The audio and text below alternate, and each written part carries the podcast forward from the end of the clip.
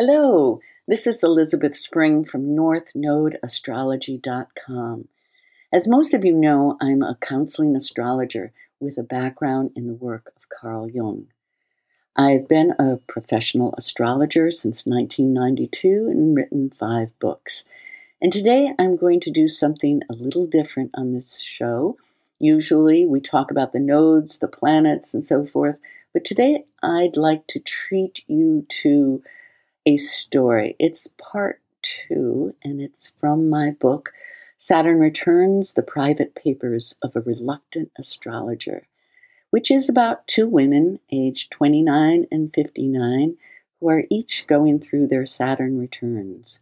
And although the book is uh, basically a novel, an astrological novel, you learn a lot of astrology along the way. And the last section of the book is the nonfiction section, which describes Saturn in each of the signs and gives some advice with how to deal with these Saturn returns, which truly aren't bad in themselves. They're, they're turning points. And if you can handle change, you will probably do quite well during these transits. So the story is about Isabel, a self described reluctant astrologer at the age of 59. And it's also about an elusive woman um, who is age 29, also going through her second Saturn return. And this is the second chapter of the book. I read the first chapter last time, so if you're just tuning in, you might want to go back and listen to the previous podcast. They're just, uh, you know, about 15 minute clips from the two to give you a flavor of what is happening um, with this woman, Isabel, who is making a big change in her life, uh, leaving her Newport, Rhode Island for Boston, where she used to live in her 20s. And I won't tell you any more of the story, but here is part two, and you can pick up here or you can listen to the other one. Bye for now.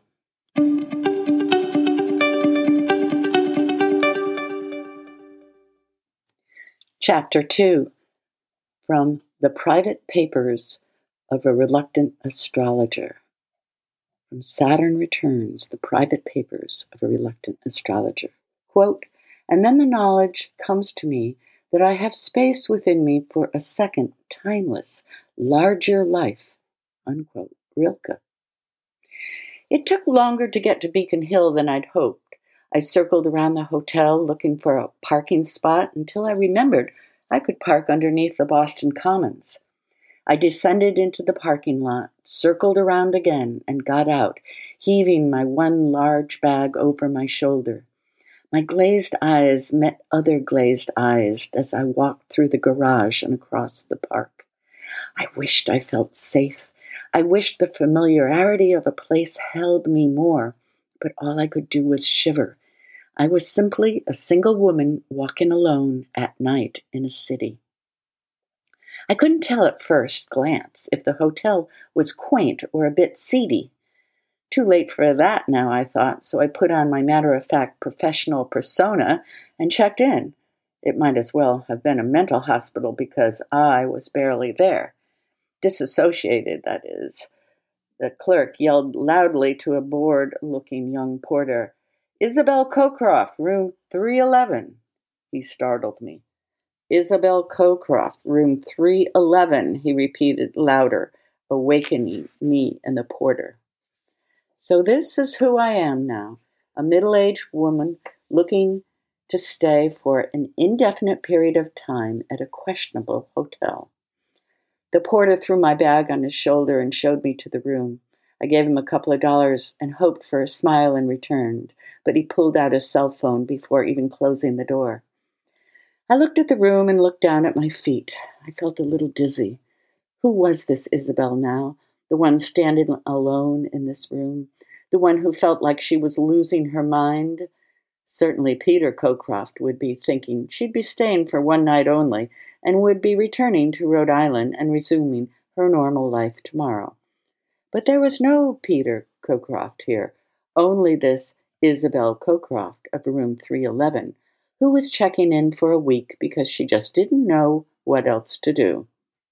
What was happening? Where was Isabel, the mother of Sophie, and the loyal Mrs. Isabel Cocroft? Who was this good mother now that her only child was barely out of college? I sighed and gritted my teeth. A little anger can be good fuel for action, I thought, but who is this person who is now authoring this chapter of my life? Was I still the same person as the 24 year old Isabel, who once knew all the back streets of Beacon Hill and loved strolling through the Boston Public Garden? Where was the Isabel who used to wear her blonde hair tied in a loose bun on top of her head and had once had a thriving astrology business right down there on Charles Street. I snapped out of my reverie and looked cursily at the expensive tiny room. Black, white, chrome, modern, mm, totally not me, minimal decor and maximum function. I turned around and walked out. I wasn't going to sit there alone. It had been two years ago that I had walked by this tiny hotel and wondered what it would be like to stay here. Now I knew. I closed the door with a snap, hurried down the stairs, and flew out into the street. The little white lights of the Christmas season were twinkling on the trees and shops, and the snow had stopped. The trees were drooping down languorously under the weight of the winter snow, and the benches in the public garden looked like they were buried under memories long gone. I didn't pause to look at anyone or anything till I could see the hill and the busy corner of Charles and Beacon Street. Beacon Hill is a city within a city, the oldest part of Boston, its brick and brownstone buildings clustered together on a hill beside the Charles River. Its narrow streets and well tended to- doorways and window boxes give it a cared for look, and one could argue that its gentrification was a bad thing or a good thing, but the hill itself ma- maintains its own character a kind of stony tenaciousness that never changes too much. The locals, as well as the visitors, merge seamlessly along its narrow streets and alleyways, and the hill is home to both students and working people. The public garden is its pearl, and its magnolia trees and rose gardens in the spring, and its old fashioned street lamps and skating pond in the winter. I love how the streets around it are named after moods like Joy Street, or nature, Acorn Street, or historical figures like Revere Street. I love how the old swampland along the river was rebuilt. The streets now gently slope down to the river in an area known as the Flats. I couldn't help but think that if Charles Dickens were alive today, he would undoubtedly be living in one of those old brownstones with a shiny black door with a polished knocker. Here is where my past and future were meeting again, and here was where my grandmother lived in 1904. Charles Street cuts a gentle curve through the hill, and the busy street was full of shops and small eateries. I walked up one side of Charles Street and down the other, trying to find a quiet restaurant, and decided on a small pizza place that served wine. I would sit there till my mood changed. The wine surely would help me with my attitude adjustment. But it didn't happen quite like that. I sat and ate and drank two glasses of wine while staring out the window at the people walking their dogs and hurrying home from work. I was debating whether I dare order a third glass when I saw there was a line of people waiting for a table. I knew that the right thing to do was to move on, and so I did, back to the hotel and the surly porter. He looked up at me quickly, then returned again without a word to his computer game. I was shocked by my invisibility. The next morning, I ordered a bagel sandwich and coffee at the corner coffee shop. Then I do what I always do I opened my laptop and brought up the astrological aspects for the day. The moon was in Cancer, ruling over the three H's of home, heart, and hearth and was in a harmonious aspect a trine to Jupiter. Jupiter, the planet of luck and opportunity, an ancient benefic in the old astrological texts, was a marker for where we are sometimes graced with opportunities. The moon was all about emotion. Even this fleeting trine aspect between the moon and Jupiter could be good. It was surely not one to waste. And with the sun in optimistic Sagittarius, I was going to seize the moment. The work I had before me was clear. I needed to find a place to live, a Saturnian task. I was responsible, wasn't I?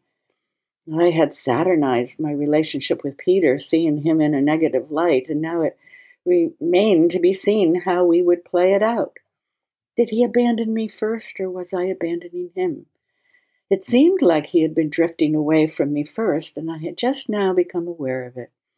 But the moon looked good today, even if it only held hints of possibilities, and Saturn was calling me to new action.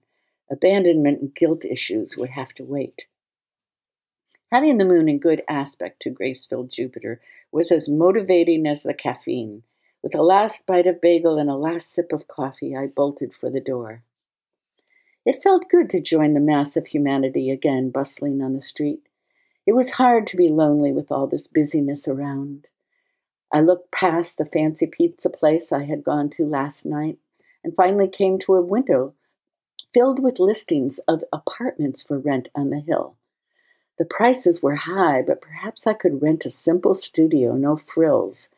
But still, the commitment of a year's lease was daunting. I would have to sign on the dotted line. But Mercury was retrograde, not a good time to make a decision or to sign on the dotted line. Hmm. But maybe if I walked around a little more, I could rally enough courage to go inside a real estate office and sit down with a real person, state my case, and tell my story. Yes, that was the idea. But first, I needed to gain courage. I'd walk around the block first but I had worn the wrong shoes. There were they were too delicate, and my feet kept slipping on the ice or stumbling in between the cracks in the brick sidewalks.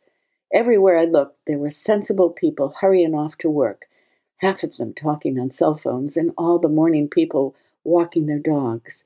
A few of them looked me in the eye as they passed and smiled.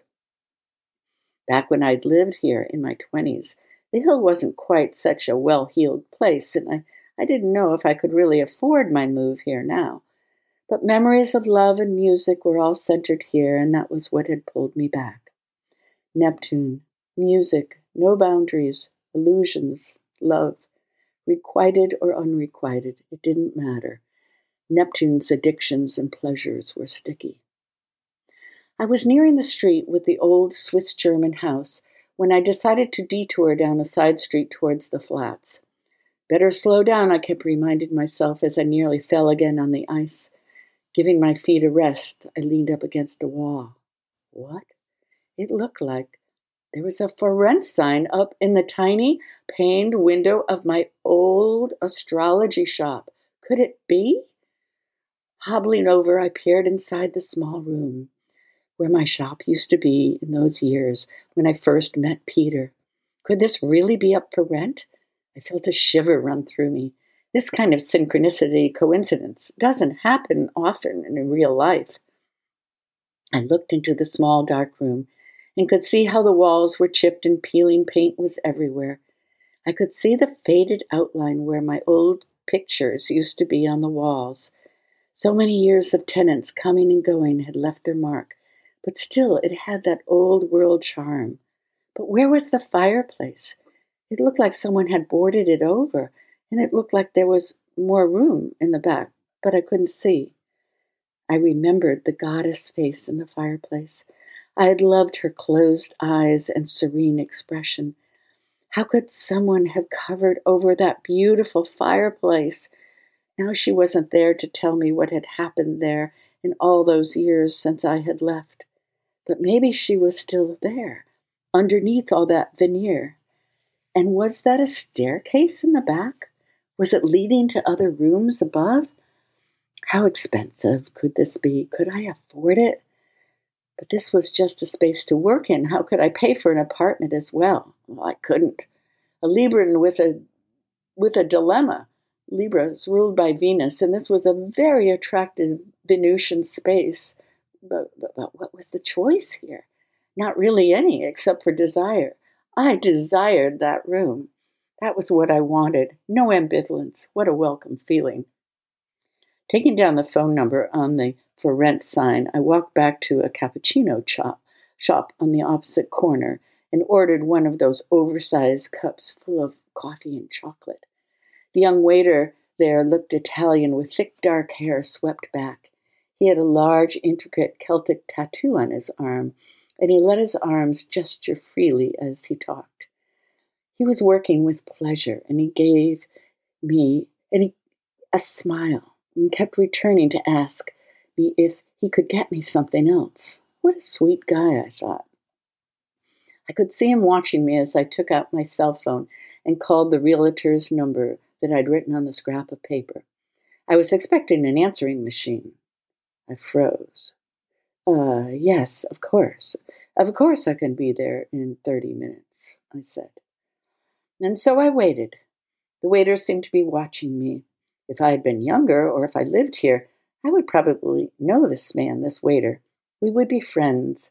We would know some of the same people, and he would tell me stories about his girlfriend or boyfriend.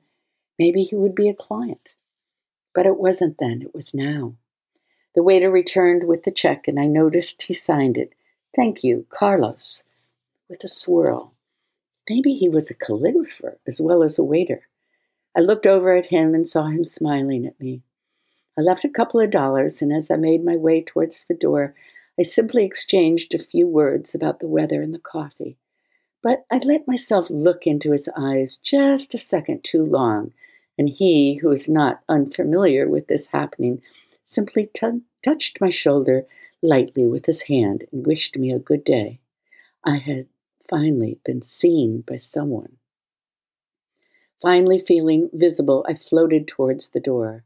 I paused for a second, and instead of opening it, I saw a small bulletin board behind it.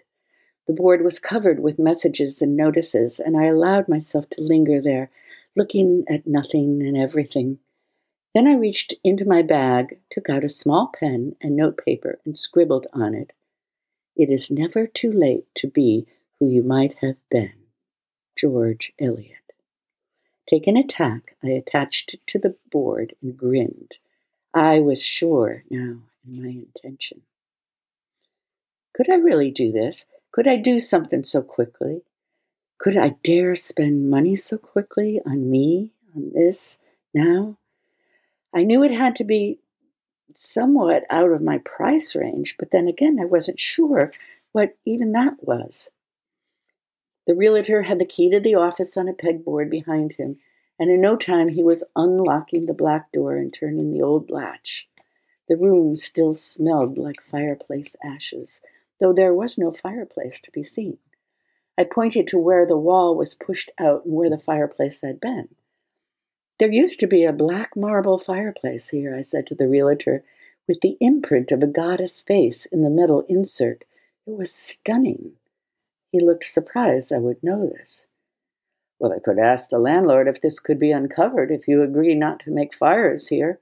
His hand knocked against the cheap paneled wood covering. Yes, and what's that? I asked, pointing to a spiral metal staircase that looked like it led up to something. There's a studio apartment upstairs. Come see. I followed the realtor up the steep, curling staircase to the second floor.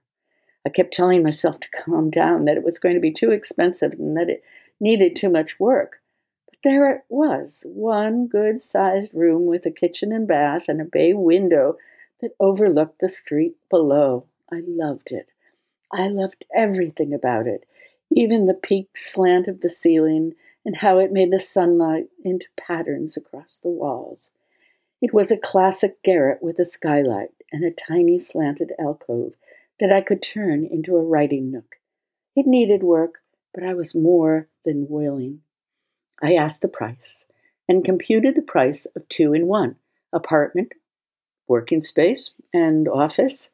Yes, I said immediately. Yes, I said, feeling the guilt of renting this space. It was so delicious. I was afraid to show my excitement. I could feel my face twitch can you get the fireplace opened? I'm sure I can. I know the owner. The realtor grinned as if he knew my secrets, my past. I can barely remember walking back with him to his office. He made a couple of phone calls, Our heads were nodding. I was staring out the window at an orange cat walking confidently along on the brick pavement outside. He looked like he knew where he was going. He looked like my cat. And I was signing papers the lease, the check. How could it all happen so fast? Walking back to the hotel, I remember stopping off again and peeking in the window at the space where my new life would be. It would need some work. I could do the cleaning and the painting. Then I treated myself to lunch with wine at the same Italian restaurant and felt like I'd been transported into a romantic fantasy. I let the thing, feeling linger. That night, I called Sophie from the hotel. Peter had already told her about my leaving, and I could hear the pain and coolness in her voice. She had a hard time understanding why I had left and wished I had called sooner, or at least before Peter had told her his vision of the story. Sophie didn't seem to get it. I kept telling her how much I still loved Peter, but that I had to leave. There were long pauses. I asked her about a boyfriend whom she had met at some new church group but she was reluctant to talk about anything. Why couldn't you have stayed in Newport instead of moving to Boston? she asked. Was it because I'd been talking about moving there myself? It was true that she had talked about moving again now that she had graduated college, but she was still job searching and living with her friends, and I had been trying to detach myself from being on her case too much. With a part time job and new friends in Providence, she was having a new beginning. I assured her that my decision to come to Boston had nothing to do with her, but that I too needed a new beginning. I just want you to try to understand. I'm not asking you to take sides, but just to allow Peter and I to do what we have to do. All right, I think that's where I'm going to start stopping here, uh, just before the end of chapter two. Uh, so, this is from my book Saturn Returns The Private Papers of a Reluctant Astrologer, that is on Amazon. And it you can probably find it most easily through my website, which is northnodeastrology.com. And you can also find information there about astrology readings, which is essentially my day job and uh, there are a lot of free articles to read. So I hope you enjoy today's reading, and I hope you'll look into that book. Bye for now.